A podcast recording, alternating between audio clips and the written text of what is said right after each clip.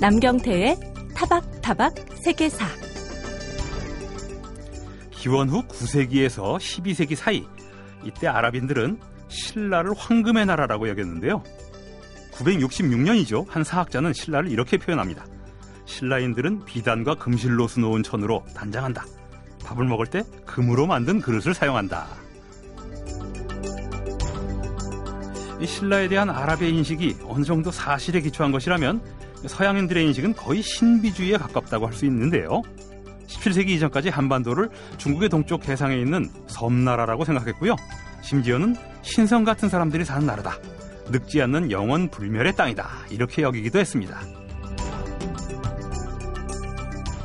하지만 수세기가 흐른 지금 우리를 바라보는 외국인들의 시선은 어떻게 바뀌었을까요?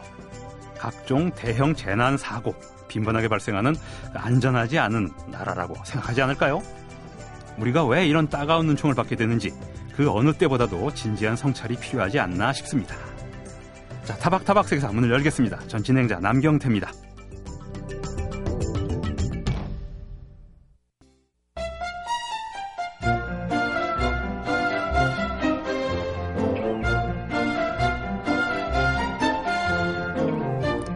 얼마 전 태국에서 군부 쿠데타가 일어나 계엄령이 선포되는 일이 있었죠. 1930년대부터 이번까지 포함 벌써 19번째라고 하는군요. 평균 4, 5년 만에 한 번씩 일어난다는 얘기인데요. 자, 전 세계인이 가장 많이 방문하는 관광 대국이자 불심이 그 어느 나라 못지않게 깊어서 불교의 나라라고 불리는 태국에서 왜 이런 일이 일어나는 걸까요? 그래서 생각나는 역사 이야기에서는 바로 이 의문을 풀어보고자 합니다. 자, 두 주일에 걸쳐서 태국의 역사에 대해 설명해 주실 분입니다. 한국외국어대 태국어 통번역대학원에서 강의를 하고 계시는 웅지인 선생님을 스튜디오에 모셨습니다. 웅씨 굉장히 희성입니다. 예? 먼저 태국의 현재 상황이 궁금한데요. 푸미폰 아둔야댓 국왕이 군부 쿠데타를 승인하긴 했지만요. 예. 방콕 중심가에서는 민주화 시위가 계속되고 있다고 하는데 지금 태국의 정정이 어느 정도 그 위급한 상황인가요? 사실 현지에서 생활하고 있는 분들은 통금이나 통제 때문에 불편을 느끼실 수는 있지만요. 예. 크게 불안을 느끼시지는 않는 것으로 알고 있어요. 음, 현지 주민들은요? 예. 아마도 우리나라에서 남북 간 문제가 있을 때 외신으로 접하면 많이 불안해 보이지만 현지에서 생활할 때는 큰 불안을 느끼지 못하는 것과 비슷한 맥락으로 아. 생각하시면 되지 않을까 생각하는데요. 예. 최근에 쿠데타들이 무혈 쿠데타이기도 했고 또 태국인들의 큰 존경을 받고 있는 국왕의 승인을 받은 쿠데타라는 데서 불안이 많이 감, 반감 되었을 것으로 생각되고 있습니다. 뭐 우리나라의 경우도 그렇고 제3세계 국가들이 군부 쿠데타가 이제 7, 80년대 많이 일어났지 않습니까? 90년대에도 그렇고요. 예. 그러면은 뭐 권력의 상징인 왕이라면은 왕의 승인으로 되는 건 그렇게 어렵지 않은 것처럼 보이는데 어떤지 모르겠어요. 어쨌든 제가 아까 말씀드린 대로 4, 5년 만에 평균 한 번씩 뭐 텀이 그렇습니다. 80년간에 19번이니까요. 네. 그러니까 익숙할지도 모르겠네요. 태국 국민들이 그만큼. 자, 뭐 웃을 얘기는 아닌 것 같고요. 예. 이렇게 혼란스러운 상황에서 태국의 대표적인 휴양지인 파타야 인근에서는 이슬람 근본주의, 극단주의 세력이 또 동시다발로 폭탄 테러를 하는 일이 벌어지기도 했어요. 자, 아까 제가 말씀드린 것처럼 불교의 나라, 음, 굉장히 자비롭고 그 조용하고 안전한 나라였을 것 같은데 그런 태국에서 왜 이슬람 세력이 또 테러를 저지르나 그 의아해하는 분들이 계실 것 같은데 이런 혼란스러운 상황이 벌어진데 역사적인 배경이 있겠죠? 예, 물론 그렇습니다. 사실 태국은 다수 종족인 타이족 이외에도 여러 종족이 함께 살고 있는 나라예요. 몬족이나 크메르족도 있고 또 중국계 화인이나 인도계 후손도 있고요. 태국 북부 지방의 고선족 마을을 여행해 보신 분들이라면 아마 타이족과는 다른 소수민족들이 같이 살고 있는 나라라는 것을 알 수 있으실 것 같아요. 그래서 특히 남부 지역은 말레이시아와 연결돼 있어가지고요. 말레이계 사람들이 80% 이상 거주하고 있는 지역인데요. 이 지역 사람들은 언어, 문화, 역사 그리고 종교도 타이족과는 많은 차이가 있는 사람들입니다. 아하. 흔히 태국은 보통 불교의 나라라고 불리는데 이 지역은 무슬림이 대다수를 차지하고 있고요. 음. 역사적으로도 남부 빠따니 왕조의 뿌리를 둔 사람들이에요. 그래서 태국에 완전히 편입된 것은 2차 세계대전 태국과 영국의 영토 조정 때라고 볼 수가 있습니다. 아하. 지금 조금 전 그 태국이 그렇게 복잡한 민족 구성을 말씀하셨지만 그래서 태국도 13세기 중국 남부 남중국에 살던 사람들이 말레이 반도 쪽으로 남하하면서 형성된 국가다. 뭐 이렇게 알려져 있는데요. 13세기 이전에도 당연히 말레이 반도에 타이족은 살고 있었겠죠. 아, 예. 그 당시에는 타이족은 아니고요. 이제 다른 종족이 이제 살고 있었는데요. 예. 태국 지역이 좀 덥기는 해도 1년 내내 먹을 것도 풍부하고 뭐 잠자리나 입을 거리를 크게 걱정하지 않아도 되기 때문에 사람들이 살기에 좋은 지역이라고 볼 수가 있습니다. 예. 그래서 뭐 13세기에 수코타이 왕조 이전부터도 사람들이 거주를 하고 있었다고 보여지는데요. 아, 수코타이 왕조요. 예. 네, 그 이전부터 이제 사람들이 살고 있었으나 음. 역사적인 사료 같은 것이 거의 전무한 상황이기 때문에요. 아, 일종의 선사 시대군요. 예, 유물을 통해서 밝혀진 것을 통해 보면 아, 신석기 시대 뭐 혹은 그 이전인 중석기 시대부터 사람들이 살고 있었다라고 예. 하고 있습니다. 그래서 아까 말씀드렸다시피 타이족은 아니고요. 네그리토족이라고 현재 말레이 인도네시아 지역에 거주하고 있는 사람들이 당시에는 이 태국 쪽에 살고 있었을 것으로 생각됩니다. 예. 그럼 그 남중국에 살던 민족이 말레이 반도 쪽으로 본격적인 남하하기 시작한 거. 이게 13세기부터 맞습니까? 그리고 얼마나 인도 차이나에 지대한 영향을 미쳤는지도 궁금한데요. 네. 중국 남부 지역에 살던 민족이 말레이 반도 쪽으로 이동하기 시작한 거는 기원전 약 1세기경 전부터인데요. 아, 굉장히 이르군요. 네. 그 당시에 이제 몬족, 크메르족 그리고 타이족이 같이 내려왔다라고 생각이 됩니다. 근데 그 당시에는 몬족과 크메르족은 캄보디아의 앙코르와트로 대표되는 크메르 문명을 아, 만들어낸 사람들이기 예. 때문에 타이족은 뭐 같이 내려왔긴 했어도 큰 뭐 왕조를 구성하지는 못했었고요. 본격적으로는 11세기에서 12세기 경부터 태국에 정착을 예. 해서 이 타이족들이 큰 왕조를 구성하기 시작했습니다. 그래서 12, 13세기란 말이 나온 거지 실제로 네. 민족이 섞이기 시작한 건 이미 그보다 천년 더 전이네요. 예, 그렇습니다. 예, 그랬을 것 같습니다. 흔히 태국을 선생님께서 이제 10세기 이후에 타이족이란 말이 이제 나온다고 그러는데 타이족의 나라라고 부르지 않습니까? 그래서 태국이란 말이 생긴 거고요. 아까 말씀하신 몬족이나 이제 크메르족이나 또 다른 타이족 이건 어떤 민족이었고 또 이 당시부터 이렇게 민족 간에 서로 이렇게 싸우지 않고 이렇게 13세기부터는 잘 어울려 사나요?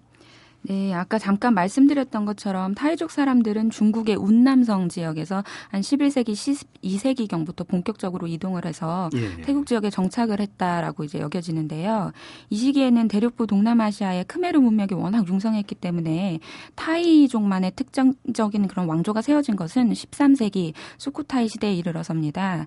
타이족의 수코타이가 크메르 문명과 가장 대비되는 부분은 바로 국가의 기반을 불교로 음. 삼았다는 것이에요. 크메르는 힌두교를 기반으로 기반으로 하고 있었죠. 아, 지금은 태국이 캄보디아보다 잘 사는 나라라고 알려져 있지만 그 당시에는 캄보디아의 크메르 쪽이 태국보다 더 강국이었을 것 같은 느낌이 드는데요. 사실. 예, 초기에는 그랬죠. 예. 자, 태국의 옛 영문식 국가명은 시암이란 말을 쓰죠. 저는 어릴 때 그 왕과 나라는 그 율브리너 나오는 영화 보면 태국 왕실이 무대인데 시암이란 말을 쓰더라고요. 그래서 예. 이런 시암이란 말의 기원이 바로 스코타이 왕조부터 시작되었다. 이런 얘기를 적이 있는데 이게 사실입니까? 네, 시암이라는 말은 태국식으로는 사얌이라고 발음을 하는데요. 음. 타종족이 타이족을 일컬을 때 이제 썼던 말이에요. 아, 그래서 타종족이요? 예, 네. 그래서 타이족은 사실 스스로를 타이라고 계속 불러왔었고요. 음. 그러니까 사얌이라는 단어 자체가 외래어인 거죠. 그렇죠. 그래서 그 네. 의미에 대해서도 사실은 학자들마다 의견이 다 다른데요. 물과 관련된 좋은 의미라고 보시는 분도 있으시고 음. 또는 오랑캐 같은 나쁜 의미라고 보시는 분도 있으세요. 예. 뭐 어찌됐든 태국 지역에서 살던 사람들을 태국을 의미를 했었고 또 시간이 지나면서는 태국을 의미하게 되었기 때문에요. 음. 우리가 종종 듣는 뭐 샴 쌍둥이라든지 샴 고양이의 샴이 여기서 예. 시작된 단어라고 보실 수 있습니다.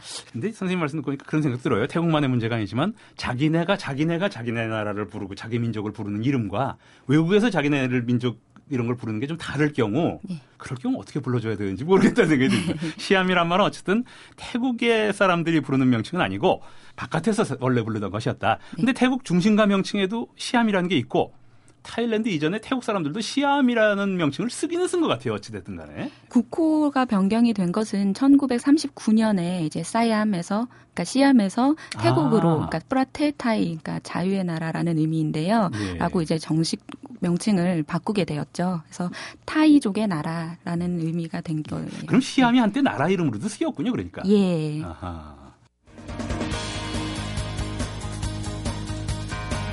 지금 여러분은 MBC 라디오 타박타박 세계사에서 방송 중인 그래서 생각난 역사 이야기를 듣고 계십니다. 자, 태국의 고대 왕국인 수코타이 왕조에 대한 얘기를 아까 나눠봤는데요. 이 수코타이 왕조, 사실상 태국의 최초의 왕조라고 할 수가 있는 거죠. 10세기 넘어서 수코타이 왕국 시절에 만들어진 람캄행 대왕 비석. 여기서 기록된 비문이 태국 역사에서 상당히 중요하다고 해요. 네, 태국 문자가 창제된 것이 이 수쿠타이 왕조 3대 왕인 람카맹 대왕 시기예요. 음. 그래서 말씀하신 람카맹 대왕 비석이 타이 문자로 쓰여진 사면의 비석인데요. 예. 이 비문을 통해서 당시에 뭐 언어뿐만이 아니라 경제, 사회, 문화, 종교까지 알 수 있기 때문에 중요한 비석이라고 보여지는 거죠. 이 비문을 통해 보면 당시에는 뭐 관세 없는 자유무역이 가능했다. 예. 불교를 도입해서 통치 기반으로 삼았다. 왕과 백성의 관계가 아버지와 자녀와 같은 뭐 긴밀한 관계에 온정주의적 통치를 했다라고 전하고 음. 있는데요. 물론 이 시기에 사용된 문자는 현재 우리가 사용하는 한글과 훈민정음의 한글이 약간 차이가 있듯이 예. 현재 태국어와 약간 다르긴 한데 어찌됐든 태국의 큰 문화유산인 문자 창제의 기원에 대해서 알 수 있다라는 어허, 점이 중요하고요. 그렇죠. 비문이니까요. 예, 또 현대 태국 사회에서 여전히 큰 영향을 주고 있는 불교의 유입 그리고 온정주의적 통치 기반의 기원에 대해서도 알 수 있게 해주기 때문에 매우 중요하다고 볼 수 있습니다. 예. 그럼 수코타이 왕조부터는 확실히 문자 문명의 역사, 그죠? 네. 근데 다른 나라에 비해서 좀 늦긴 하네요. 10세기라면 그 전에도 원시 문자가 있었는지 모르지만 어쨌든 근데 수코타이 왕조만 해도 우리에게 약간 가물가물한 이름인데 그 다음의 왕조는 우리에게 좀 익숙해요 더 아유타야 왕조인데요. 이 왕조는 그래도 아무래도 스코트아이보다 더 후대니까 더 상세히 알려진 내용이 있겠죠? 네, 태국에 여행을 다녀오신 분이라면 아유타야라는 지명에 대해서 들어보신 기억이 있을 것 같은데요. 그 지역이 바로 아유타야 왕국이 있었던 곳입니다. 예. 현재 수도 방콕에서 차량으로 약 2시간 가량 떨어진 곳에 있어요. 아유타야 왕조도 수코타이 왕조와 마찬가지로 불교를 숭배했기 때문에 이 지역을 방문해 보신 분이라면 많은 고대 사원을 보셨던 기억이 있으실 음. 것 같습니다. 특이한 점은 하나같이 불상들의 머리가 잘려져 있다는 것인데요. 이 이유는 이제 아유타야 시기에 미얀마와의 수차례 전쟁을 통해서 음. 아, 미얀마 군대가 태국에 들어와서 이 불상들의 머리를 잘라간 거죠. 아, 태국 사람들이 그랬을 리가 없죠. 예. 네. 그래서 태국 분들은 아유타에 가서 이 불상들을 보실 때마다 분통한 마음이 어허. 든다라고 하시고요. 또 미얀마 사람들과 어, 지금 현재 태국 사람들은 아직까지도 좀 라이벌 의식이 있는 아. 관계가 지속되고 있습니다. 그렇게 바로 이웃한 나라끼리 사이가 안 좋은 경우가 꽤 있지 않습니까, 사실? 네. 미얀마도 불교 국가인데 그렇게 만행을 저질렀을까요? 얼마 전에는 바미안 석불도 그리고 문화재를 그렇게 파괴한 데서는 참 역사적인 범죄 같습니다. 다시 회복도 안 되는 거고요. 어쨌든 수코타이 왕조하고 아유타야 왕조는 둘 다 불교 국가인 거죠? 네, 그렇죠. 확실한? 예. 네. 자, 태국의 태국식 신분제가 아유타야 왕조 시절 제정한 싹디나 제도에서 시작되었다고 알고 있는데요. 인도의 카스트 같은 냄새가 나네요. 신분제도라고 하니까 이 싹디나 제도가 어떤 내용인지 오늘날까지도 혹시 영향을 미치고 있는지. 예, 싹디나 제도란 토지를 매개로 한 태국의 신분제도인데요. 군주 그러니까 왕, 귀족, 관료, 평민, 노예 크게 네 가지 계급으로 나누어진 신분제도입니다. 어, 그것도 카스트랑 비슷하네요. 카스트도 네 가지니까요. 네. 아유타야 시대에는 신권 사상이 도입이 되었기 때문에 군주가 모든 나라의 땅의 주인이고 또 모든 백성의 생명의 주인이라고 여겨졌어요. 그래서 왕이 계급에 따라서 귀족 관료들에게 토지를 나눠주고 충성을 약속받았죠. 예. 네. 또이 토지를 받은 귀족 관료들은 평민들에게 이 토지를 경작하게 해줌으로써 예. 그들의 생계를 책임져주고 또 이에 대한 보답으로 평 민들은 부역과 충성을 바친 그런 제도입니다. 음흠. 지배자로서의 왕과 피지배자로서의 국민들과의 관계하고 비슷한 건데요, 결국. 이제 왕이 자비롭다 이런 건데 그러면 태국이 지금과 같은 어쨌든 지금은 군부 쿠데타가 일어나는데 태국 왕이 이제 그걸 승인하고 안 승인하고 상징적인 권력의 중심으로 있지 않습니까? 근데 어쨌든 입헌 군족인 거죠, 지금은 태국은? 네, 그렇죠. 그럼 이런 상태가 된 건 역시 20세기의 산물인 거죠? 그 전에 이 역사적인 거를 조금 더 설명을 드리고 가면 좋을 것 같은데요. 예. 농경 국가인 태국에서 토지는 굉장히 중요한 이제 생산 수단이었기 때문에 토지를 매개로 한 이 신분 제도가 오래 기간 동안 유지가 됐었어요. 예. 특히 태국의 왕조들은 예전 왕조의 전통을 답습하는 경향이 있었기 때문에 태국의 현대식 행정제가 도입되기 이전까지는 이 제도 제도가 계속 유지되어 왔습니다. 음. 아직까지 태국 사회에 만연한 후원 수혜적 관계가 바로 이 사키나 제도로부터 비롯됐다라고 여겨지기도 하는데요. 예. 즉 권력 상위에 있는 사람들이 하위에 있는 사람들의 생활 편의를 봐주고 또 이런 편의를 받은 사람은 그 상위에 있는 사람들에게 암묵적으로 충성을 하는 거죠. 음. 그래서 태국의 정치, 사회에 만연한 그런 부패, 그다음에 더딘 사회 발전이 이런 관계 설정에서 비롯됐다고 예. 비판되고 있습니다. 어쨌든 본건적인 내용인 거죠, 사실은. 예. 이 신분의 사회에 서열을 둔 거니까요. 네. 평화롭게 유지가 되든 갈등 상태에서 유지가 되든 본건제의 흔적인데 뭐 근대사, 현대사는 나중에 다음 주일에 한 번 더 말씀해 주시겠지만 싹티나 제도가 지금 현재 현행 법적으로 인정됩니까? 법으로는 인정되지 않고 있는 겁니까? 법으로는 아, 나중에 말씀드리겠 아시겠지만 라따나꼬신이라고 현 왕조의 5대 왕께서 이 신분 제도를 폐지를 아, 시켜주셨어요. 아, 법적으로는 유효하지 않고 예, 없지만 이미 아직 사회적으로는 예. 남아 있는 것과 비슷하다라고 보시면 될 것 같습니다. 여러 가지로 비슷합니다. 네. 법적으로는 되고 있지만 관습적으로는 유지가 되는. 네. 그렇습니다. 지금까지 태국의 역사 첫 번째 시간을 저와 함께 진행해 주신 분 한국외국어대 태국어 통번역대학원 강의를 하시는 옹지인 선생님이었습니다. 예, 말씀 감사합니다. 감사합니다.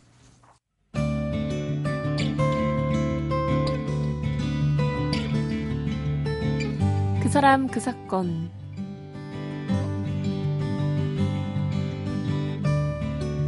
서양의 제국주의 열강이 동북아시아를 침탈하던 19세기 중반 중국에서는 서양 문물을 받아들이고 배우자는 주장이 제기됐습니다. 이런 입장에 선 사람들은 주로 서양 문물 가운데 유해하다고 판단되는 기독교를 배제하고 과학기술만 받아들이자는 자세였죠. 그런데 오히려 기독교 사상을 중국식으로 변형시켜 수용하자는 세력도 등장했는데요. 그 세력의 리더는 홍수전이라는 사람이었습니다. 결론부터 말하면 그는 중국 역사를 통틀어 가장 길고 규모가 큰 반란을 일으켰다가 실패하고 1864년 오늘 6월 1일에 스스로 목숨을 끊었는데요. 과거에 몇 차례 낙방하고 시리에 빠져 지냈던 어느 날 그는 기독교 선교 책자를 보고 흥미를 느꼈죠. 창조주인 유일신 앞에 모두가 평등하다는 사상은 젊은 홍수전에게 무척 매력적으로 다가왔을 겁니다. 그는 기독교의 교리를 본떠 배상제교라는 새 종교를 만들고 자신은 신의 아들이자 예수의 동생이라고 주장했습니다. 그리고 기독교처럼 만민평등과 신분해방을 부르짖었죠. 민중의 지지에 힘입어 홍수전은 1851년 태평천국이라는 나라를 건국하고 청나라의 정식으로 반기를 들었습니다. 당신의 무능한 청나라 조정에 대한 거부감이 심한 때였는데요. 그래서 반청복명, 즉 청나라를 무너뜨리고 명나라를 부활시키자는 운동이 활발했습니다. 그 덕분에 태평천국 운동은 초기에 중국 남부를 장악했고 무려 14년이나 지속될 수 있었죠. 그러나 서양 기독교를 본뜬 운동이지만 역설적으로 서구 열강이 개입하면서 태평천국은 무너집니다. 결국 1864년 막다른 골목에 몰린 홍수전이 자살하면서 14년에 걸친 반란은 종말을 고하게 되죠. 그래도 30년 뒤 조선에서 동학농민운동이 비슷한 취지로 일어나는 것을 보면 태평천국의 역사적 의의는 컸다고 할까요?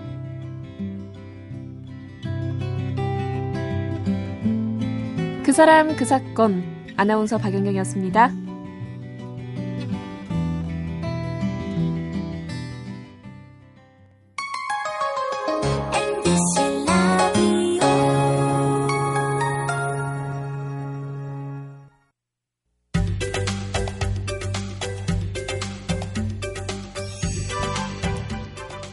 단오 안에는 못 먹는 풀이 없다. 자, 풀 가운데서도 먹을 수 있는 풀이 있고 독이 들어서 먹어서는 안 되는 풀도 있을 텐데 왜 하필 단오 무렵에는 못 먹는 풀이 없다 이렇게 말했을까요? 자, 단옷날을 하루 앞두고 이분께 그 유래를 한번 여쭤보면 어떨까 싶습니다. 주영하의 맛있는 역사 한국학중앙연구원 주영하 교수님 스튜디오에 모셨습니다. 안녕하십니까? 네, 안녕하세요. 단오 진짜 그렇습니까?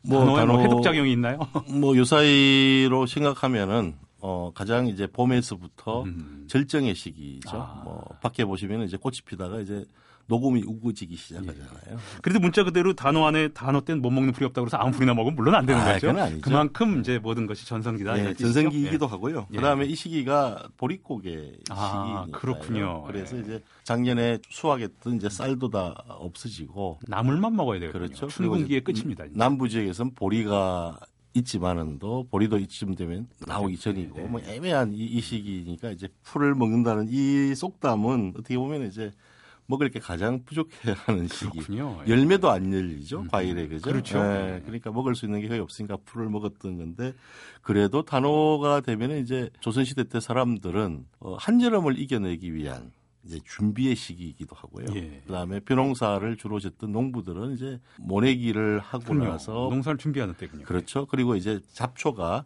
무성하게 되잖아요. 예. 그걸 이제 땅바닥에 엎드려서 하루 종일 그렇죠. 약지에서 이제 고생을 해야 되는데 왕실에서는 이때가 되면 이제 뭐 얼음도 나눠주고요. 예. 왕이 신하들한테 그 다음에 이제 부채도 나눠주고요. 그 조선 후기 기록에 보면은 꼭 5월 5일 단오 음력으로 예. 어, 이때를 맞춰서 주온 것은 아닌데 이때 가장 잘 잡히는 서해안에 생선이 있어요. 아, 그 당시의 근로는 이제 참진자의 어, 물고기 어자를 썼어요. 진어라고 했습니다. 예.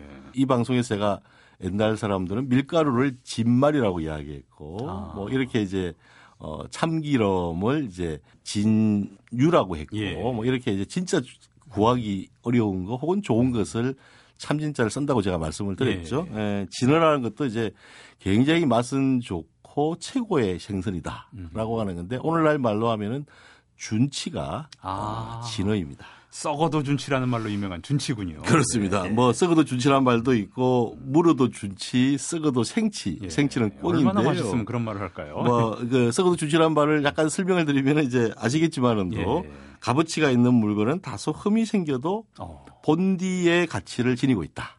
어. 아 그러니까 뭐 썩어도 준치는 맛있다. 꽁치급은 아니다. 그렇죠. 준치는. 뭐 준치란 거는 이제. 아시듯이 청어가에 속하는 바다 물고기예요. 음흠. 그러니까 이제 기름진 거죠. 예. 어, 조선시대 사람들은 어, 소를 마음대로 잡을 수가 없어서 고기를 먹는 게 굉장히 귀해서 서해안이 가까이 사는 이 서울이나 경기도, 충청도 사람들은 이 서해안에서 나는 생선들을 주로 즐겨 먹었는데 생선에서 단백질을 그렇죠. 그 중에서도? 이제 약간 등푸른 생선 예. 계통의 청어 기름이 아, 가장 인기였고요. 그다음에 이 시기에 이제 잡히는 게 준치였어요. 음. 근데 준치를 때를 몰려다니는데 딱 때에 나타나고 때가 지나면은 절대 나타나지 않는. 예. 그래서 단오 전후에 주로 서해 바다에서 잡히는 거라서 물고기 어에다가 어별에다가 떼시자를 붙여서 시어라고도 불렀습니다. 진어, 시어 이런 네. 별명들이 예, 많습니다. 그런 불명들이 많아서 뭐 준치란 말이 지금은 널리 쓰이지만은도 그래서 주로 서해안에 잡히고요.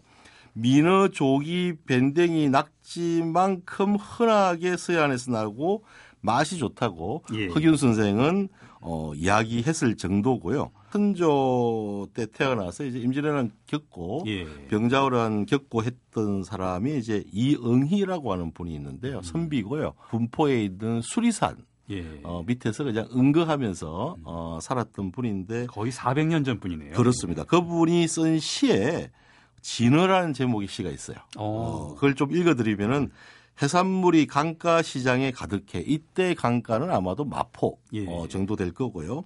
진어가 밥 반찬으로 올라 기쁘구나.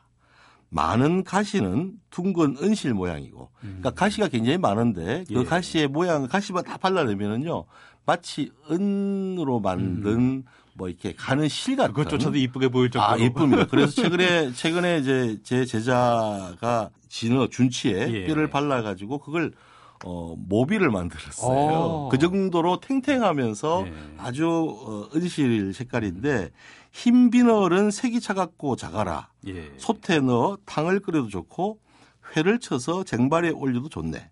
만약 맛이 좋기로 말한다면 당연히 팔진미의 반열에 들리라.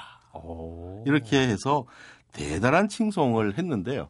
실제로 이것은 조선 사람들만이 그랬던 게 아니고 예. 중국인들도 이 준치에 대해서 굉장히 칭송을 어. 많이 해가지고요.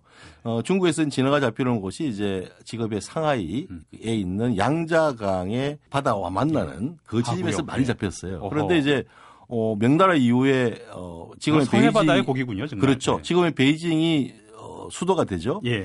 그러니까 이제 황제들도 먹어야 될 거 아니에요. 그렇죠. 싱싱한 생선을 황제한테 바치기 위해서 양자강에서부터 시작해서 그 운하를 대운하를 대운하를 네. 이용해서 어허. 살려서 계속 베이징까지 보냈는데 예. 하지만 베이징에서 죽었죠. 그래서 그러니까 베이- 천리길인데요. 그렇죠. 베이징의 황제나 베이징의 관료들은 양자강의 준치를 먹어본 경험이 없는 사람은 그게 진짜 양, 준치인 줄 알고 음. 예. 먹었고요. 심지어 세종 때는 명나라에서 조선서 많이 잡힌다고 하니까 음흠. 조곡으로 바쳐라. 아우, 라고 다 해가지고요. 달라고. 그 조공을 바친 양도 엄청납니다. 세종실록에는 1830마리를 어. 이제 조공으로 서해에서 잡아서 예. 절여서 하든지 말려서 예. 보냈을 정도로 중국에서도 굉장히 이제 인기가 있었던 생선인데요. 예. 이 생선은 이제 단오 때 정유에 먹었다는 증거와 그 다음에 임금이 내렸다는 이야기는 어디에 나오냐면은 이덕무라는 사람이 있죠. 어, 예. 정조가 굉장히 아꼈던 예. 서울 출신이지만은 그렇습니다. 또 검서관 하던 사람. 그, 이 규장각의 예. 외곽 검서관을 예. 했던 사람이죠. 초대 검서관이었죠. 이덕무가 쓴 책이 이제 청장관 전서라고 하는 책이 있는데 거기에 예. 일지가 나오는데요. 그 일지에서 1781년에 정조가 윤 5월 2일, 3일, 4일에 이제 일을 하고 고생을 하니까 거기에 대해서 감사하다고 밴댕이 두 두럼을 하사를 했고요. 아. 그다음에 윤 5월 13일에는 이제 준치 진어 한 마리를 하사했답니다. 진어가 이제 준치가 그렇게 큰 생선이 아니거든요. 예. 그런데 이제 한 마리를 하사해서 굉장히 기뻤다. 라고 했을 정도니까 지금의 이 계절에 먹을 예. 수 있는 어, 가장 좋았던 생선인데 정조가 막 돌아가시고 하는 시기에 책을 썼던 그 빙각 이시라는 분이 예. 한글로 된 요리서를 썼는데 그 책 제목이 교합 청소고요. 여기에 이제 만드는 법이 나옵니다. 토막을 삶아서 체에 걸러서 예. 양념을 해서 마치 살코기만 가지고 준치 모양으로 아. 만들거나 아니면은 만두에 들어가는 소 있죠. 예. 그렇게 동글동글하게 만들어서 밖에다 녹말을 씌워 가지고 어, 삶던 물에다가 도로 넣고 기름, 간장, 파 등을 넣어서 다시 끓이면은 예. 뼈는 하나도 없고 물고기 어, 모양은 어, 유지되고. 물고기 모양 혹은 뭐 이제 완자 모양이 저게 떡갈비처럼 다시 만드는 거군요. 아, 그렇습니다. 그렇습니다. 가지고. 예, 그래서 이제 당이 되는 예. 조리법이다라고 이야기를 했고요. 그러면서 이제 가장 큰 문제가 가시 문제죠. 예. 어, 가시를 어떻게 잘 발라내야 될까라고 하는 가지고 이제 그 책에서는 이제 자료를 써놓고요. 음. 그러면서 속담에 다섯 가지 한이 있는데 사람이 예. 그 중에 한 가지가 준치에 뼈가 많다는 점이다. 어허. 이렇게 이제 이야기를 해놨어요. 인생의 한 중에서 이 맛있는 준치를 먹는데 어떻게 뼈가 많아서 잘못하면 목에 걸리는 예. 그런 위험성이 있다라고 이야기하면서 했는데 이 말은 이제 중국의 북송 때의 사람인 팽년제가 예. 어, 이야기한 것을 인용한 것인데요. 첫 번째 다섯 가지 한이 있다. 음. 어, 첫 번째 한이 바로 시어 다골이다. 시어는 준치 아닙니까, 그죠? 예. 그러니까 준치는 맛은 좋으나 가시가 많다는 음. 뜻으로 예. 어떻게 보면은 좋은 일의 한편에는 귀찮은 일도 많다. 허사담하다. 허사담하다. 예. 그러니까 그런 면에서는 권력이나 명예, 재물을 탐내면서도 좋은 일이 막 닥치지만은도 어, 알게 모르게 불행이 닥칠 수 있으니까 그렇죠. 그런 경우가 많죠. 그것을 사실은. 조심해야 된다. 그럼 뭐냐면은 준치가 맛이 너무 좋아서 막 먹다가 탱탱한 가시가 예. 목에 걸려서 예. 엄청 고생을 한 일들이 많았으니까 예. 시어다골이란 말은 그런 훈계를 예. 해주는 일종의 교훈이니까요. 이 준치가 인생을 가르쳐주는 그런 생선이라고도 이야기할 수가 있습니다. 그렇습니다. 근데 준치는 어쨌든 지금은 잘 준치가 그렇게 인기 있는 생선이라는 생각은 잘 안 들어요. 지금은 먹었다는. 시장에서 별로 잘 안 잡히는 그렇죠. 어, 잘, 잘 예. 구하기 어려운 그런 예. 생선이 됐어요. 네. 애써 구해서 먹어봐야겠다. 선생님 말씀 듣고 오니까 이런 생각 듭니다. 다만 시어 다골이니까 다골은 조심하면서 드시기 바랍니다. 자 지금까지 단어에 또 때 맞춰서 먹었던 생선 준치 그리고 준치탕의 역사에 대해 말씀해 주신 분 주영하 교수님이었습니다. 예, 말씀 감사합니다. 네, 고맙습니다.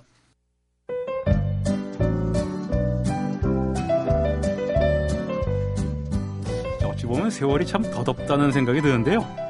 왜 이런 말씀을 드리냐면 연말연시 특집 방송을 위해 흰 눈이 쌓인 여의도를 찾았던 것이 엊그제처럼 생생한데 어느새 2014년 한가운데인 6월을 맞았습니다.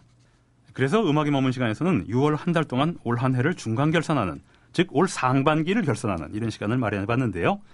이름하여 언젠가 역사로 기록될 2014년 대중음악계의 흐름을 짚어주실 분입니다. 재즈평론가 김현주 씨 모셨습니다. 안녕하십니까? 안녕하세요.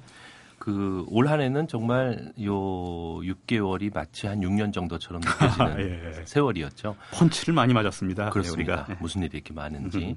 어, 음악계에서도 사실 관련돼서 여러 가지 얘기들이 많이 나오고 있고, 뭐 자성의 목소리도 있고, 예. 뭐 과연 이것이 옳은 것인가, 뭐 이런 얘기들도 있고 그렇습니다.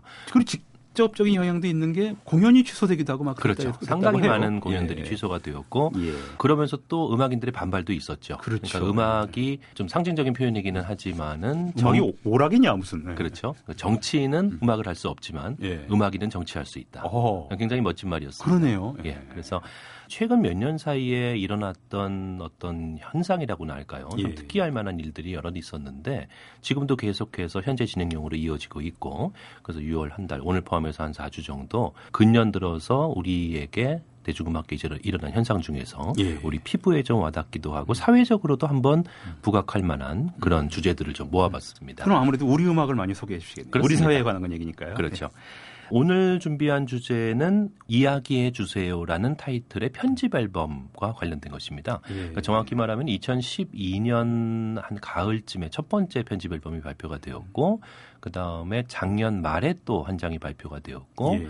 그러면서 올해 봄 그리고 최근까지 여러 공연들이 이루어졌는데 편집 앨범이라고 해서 뭐 그냥 이미 발표됐던 여러 곡을 모았다기보다는 많은 음악인들이 모여서 특이한 주제를 놓고 그 주제에 맞는 곡들을 새롭게 만들어서 아. 녹음하고 발표를 했습니다. 음. 어, 이야기해 주세요라는 타이틀의 이 편집 앨범에 담겨 있는 주제 의식은 어, 일본군 위안부 피해 여성을 위한 외침과 속삭임 예. 이게 부제입니다. 아하. 그러니까 컨셉이 확실합니다. 확실하죠. 예. 어, 일본군 위안부 피해 여성 그 할머니들에 대한 얘기 제가 기억하기로 아마 지금까지 생존해 계신 분이 아마 쉰분 조금 넘는 걸로 해마다 줄고 있습니다. 그러니까요. 예. 그래서 그분들에 대한 얘기가 우리 사회에서 나오고 한 것이 이미 꽤 오래됐잖아요. 예. 그리고 뭐 최근 몇 달 사이에 일본 쪽에서도 그와 관련해서 좀 도발적인 어, 언사들이 많이 있었고 극우 세력이 집권을 해서 이상해졌죠 지금. 예. 그렇습니다. 어, 음악인들이 모였는데 여성 싱어송라이터들이 모였어요. 예. 그러니까 아무래도 할머니들의 얘기다 보니까 어, 물론 남자도 부를 수 있긴 하겠지만은 아무래도 같은 성을 지닌 여성 음악인들의 입장에서 할머니들의 이야기를 담아서 예. 어, 그러니까 좀 다시 부제를 말씀드리면 일본군 위안부 피해 여성을 위한 외침과 속삭임인데 해석하자면 이런 것 같아요. 외침은 어, 일본군 위안부 피해 여성의 어떤 존재나 역사적 의미 예. 이런 것들에 대해서 우리에게 외치는 것인 것 같고 예. 속삭임이라고 하면은 할머니들을 위한 어떤 위로의 목소리 음. 정도로 생각할 수가 있겠죠. 예.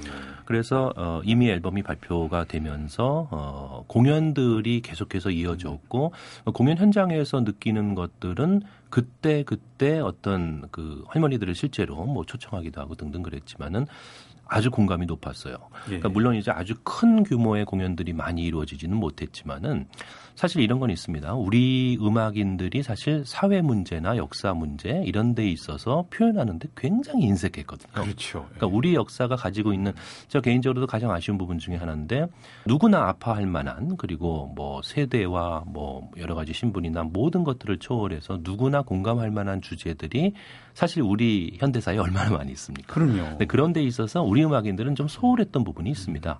그것이 여러 가지 이유가 있긴 하겠지만은 아마도 국가 권력이 갖고 있는 어, 횡포라면 횡포일 그렇죠. 수도 있고 네. 그런데 어, 좀 필요 이상으로 눈치를 봤다든가. 본인들도 그 국가 탄압 그 억압적인 걸 내면화했기 때문에 또 음악 예술가들이 또 못한 측면도 있다는 얘기죠. 그렇죠. 거기에다 또 하나가 이제 방송의 힘이라고 볼 수 있을 것 같은데 우리나라의 방송사들이 갖고 있는 권력 의존적인 성격은 떼놓을 수 없지 않습니까?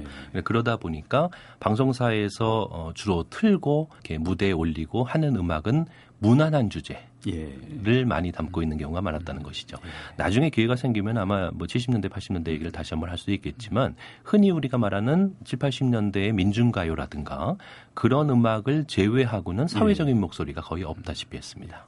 그러니까 음악적으로 세련되게 그런 쪽을 표현하는 방법도 덜 발달됐다는 느낌이 드는 게요. 예, 예. 가사나 멜로디나 이런 걸 구성하는 방식이 음악적으로도 훌륭한 기법 하에서 그런 게 이제 목소리가 나와줘야 이게 훌륭한 음악이 되는 건데 그렇죠. 그냥 동요식으로 하거나 포크송식으로 하거나 군가식으로 옛날엔 하고 음, 이러니까 맞습니다. 거칠었거든요. 그렇습니다. 이 모든 게 같이 가는 거인 것 같습니다. 그렇죠. 어, 이 앨범에서 하나를 들어보죠. 예. 그 작년 말에 발표가 돼서 아까 말씀드린 것처럼 올해 봄에 공연이 여러 차례 이루어졌는데 로터스 프로젝트라고 하는 그야말로 프로젝트 밴드입니다. 어, 이들이 노래하는 나와 우리의 이야기라는 곡인데 가사를 들어보시면은 뭐 대본에 어떤 내용인지 그리고 어떤 지향을 갖고 있는지 아마 이해할 수 있으시라 생각합니다. 돈 많이 번 데서 따라 나섰지. 어디로 가는지도 모르고 몇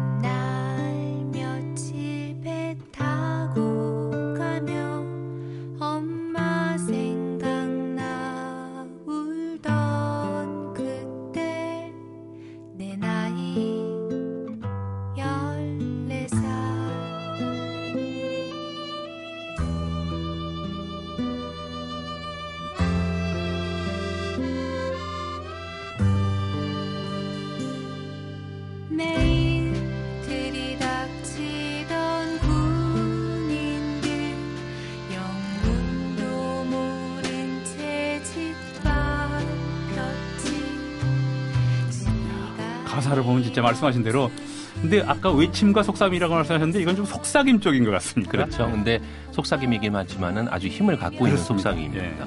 어, 우리가 이제 곡을 대체로 다 못 들려드리잖아요. 예. 그래서 가사 내용 뒤쪽에 보면은 어, 인상적인 부분이 저는 이 부분이 참 인상적이에요. 다시 태어날 수 있다면 여자로 태어나고 싶어. 어, 시집도 가고 아기도 낳고 다른 여자들처럼 그렇게 다른 여자들처럼 그렇게 음. 맨 마지막에는 제발 부탁한다 다시는 전쟁하지 마라 예. 그런 메시지를 담고 있습니다. 평범한 삶을 그리는 겁니다. 사실 그렇죠. 이게 특별한 삶이 아닌 건데 말이죠. 여자로 살고 싶다는 게. 그렇죠. 그래서 이 이야기해 주세요라는 이 편집 앨범의 어떤 성과는 음악적으로도 예. 그 사실 그런 건 있습니다. 그 두 장의 편집 앨범이 재작년 그리고 작년 말 발표가 계속됐음에도 흔히 우리가 말하듯이 텔레비전에서 자주 볼 수 있는 주류 음악인들은 거의 얼굴이 비치지 않았어요. 예. 어, 말하자면은 어, 아주 속되게 표현을 하면은 가장 대중음악계 전면에 서서 가장 많은 돈을 벌고 있는 음악인들은 이런 데 참여를 안 했습니다. 아하. 어, 물론 소식이 안 가서 같이 공유를 못 했는지는 모르지만은 사실 어느 정도의 그쪽에서도 노블리스 오블리제가 필요한 것이기도 그렇죠. 하고 예, 이제는 좀 사회적이고 뭐 정치적인 어떤 특정한 어떤 정치적 신념이나 이런 거하고는 거의 무관하다시피 한 그렇죠. 우리 민족의 역사기도 하니까 그런 소재를 뭐 맘만 먹으면 예. 충분히 더 찾아낼 수 있으리라 봅니다. 저는 뭐 음악계에 있는 사람이 아니지만 이런 앨범이 편집 컴필레이션으로 나온다 이런 기획이 되면은 유명하고 이런 뭐 음악적으로 뛰어난 이런 사람들이 먼저 무명 음악가들에게 접근하는 태도가 중요하다고 생각합니다. 그게 참 멋진 태도인데요, 예. 그죠? 사실 무명 음악가들이 말하기가 좀 그럴 수 있거든요. 그렇죠. 야 그런 음악 앨범 만든다며 나도 곡 하나 기여할게. 그렇죠. 이렇게 나와줘야 된다고 생각합니다. 자 잠시 광고 듣고 와서 음악 듣겠습니다. 오늘 끝곡으로는 어떤 곡을 들려주실지 특히 더 기대가 되는데. 예, 방금 소개했던 이 앨범 이야기해 주세요 두 번째 컴필레이션 중에서 어, 끄트머리에 수록돼 있는 곡 중에서 눈에 띄는 곡이 하나 있습니다. 예. 날 잊지 마세요라는 곡인데 어, 제목이 갖고 있는 메시지가 명료합니다. 그러니까 어, 일본군 위안부 피해 할머니들이 나의 존재를 잊지 말아달라고 그 사건 자체를 잊지 말란 얘기죠. 그렇습니다. 그 화자가 되어서 부르는 건데 이 곡은 이효리 씨가 노래합니다.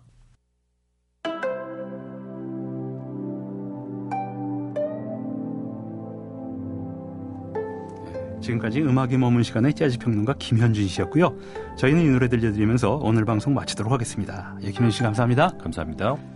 지금까지 타박타박 세계사 진행의 남경태, 연출의 고성호, 구성의 김성환, 아나운서 박연경, 엔지니어 권석원이었고요.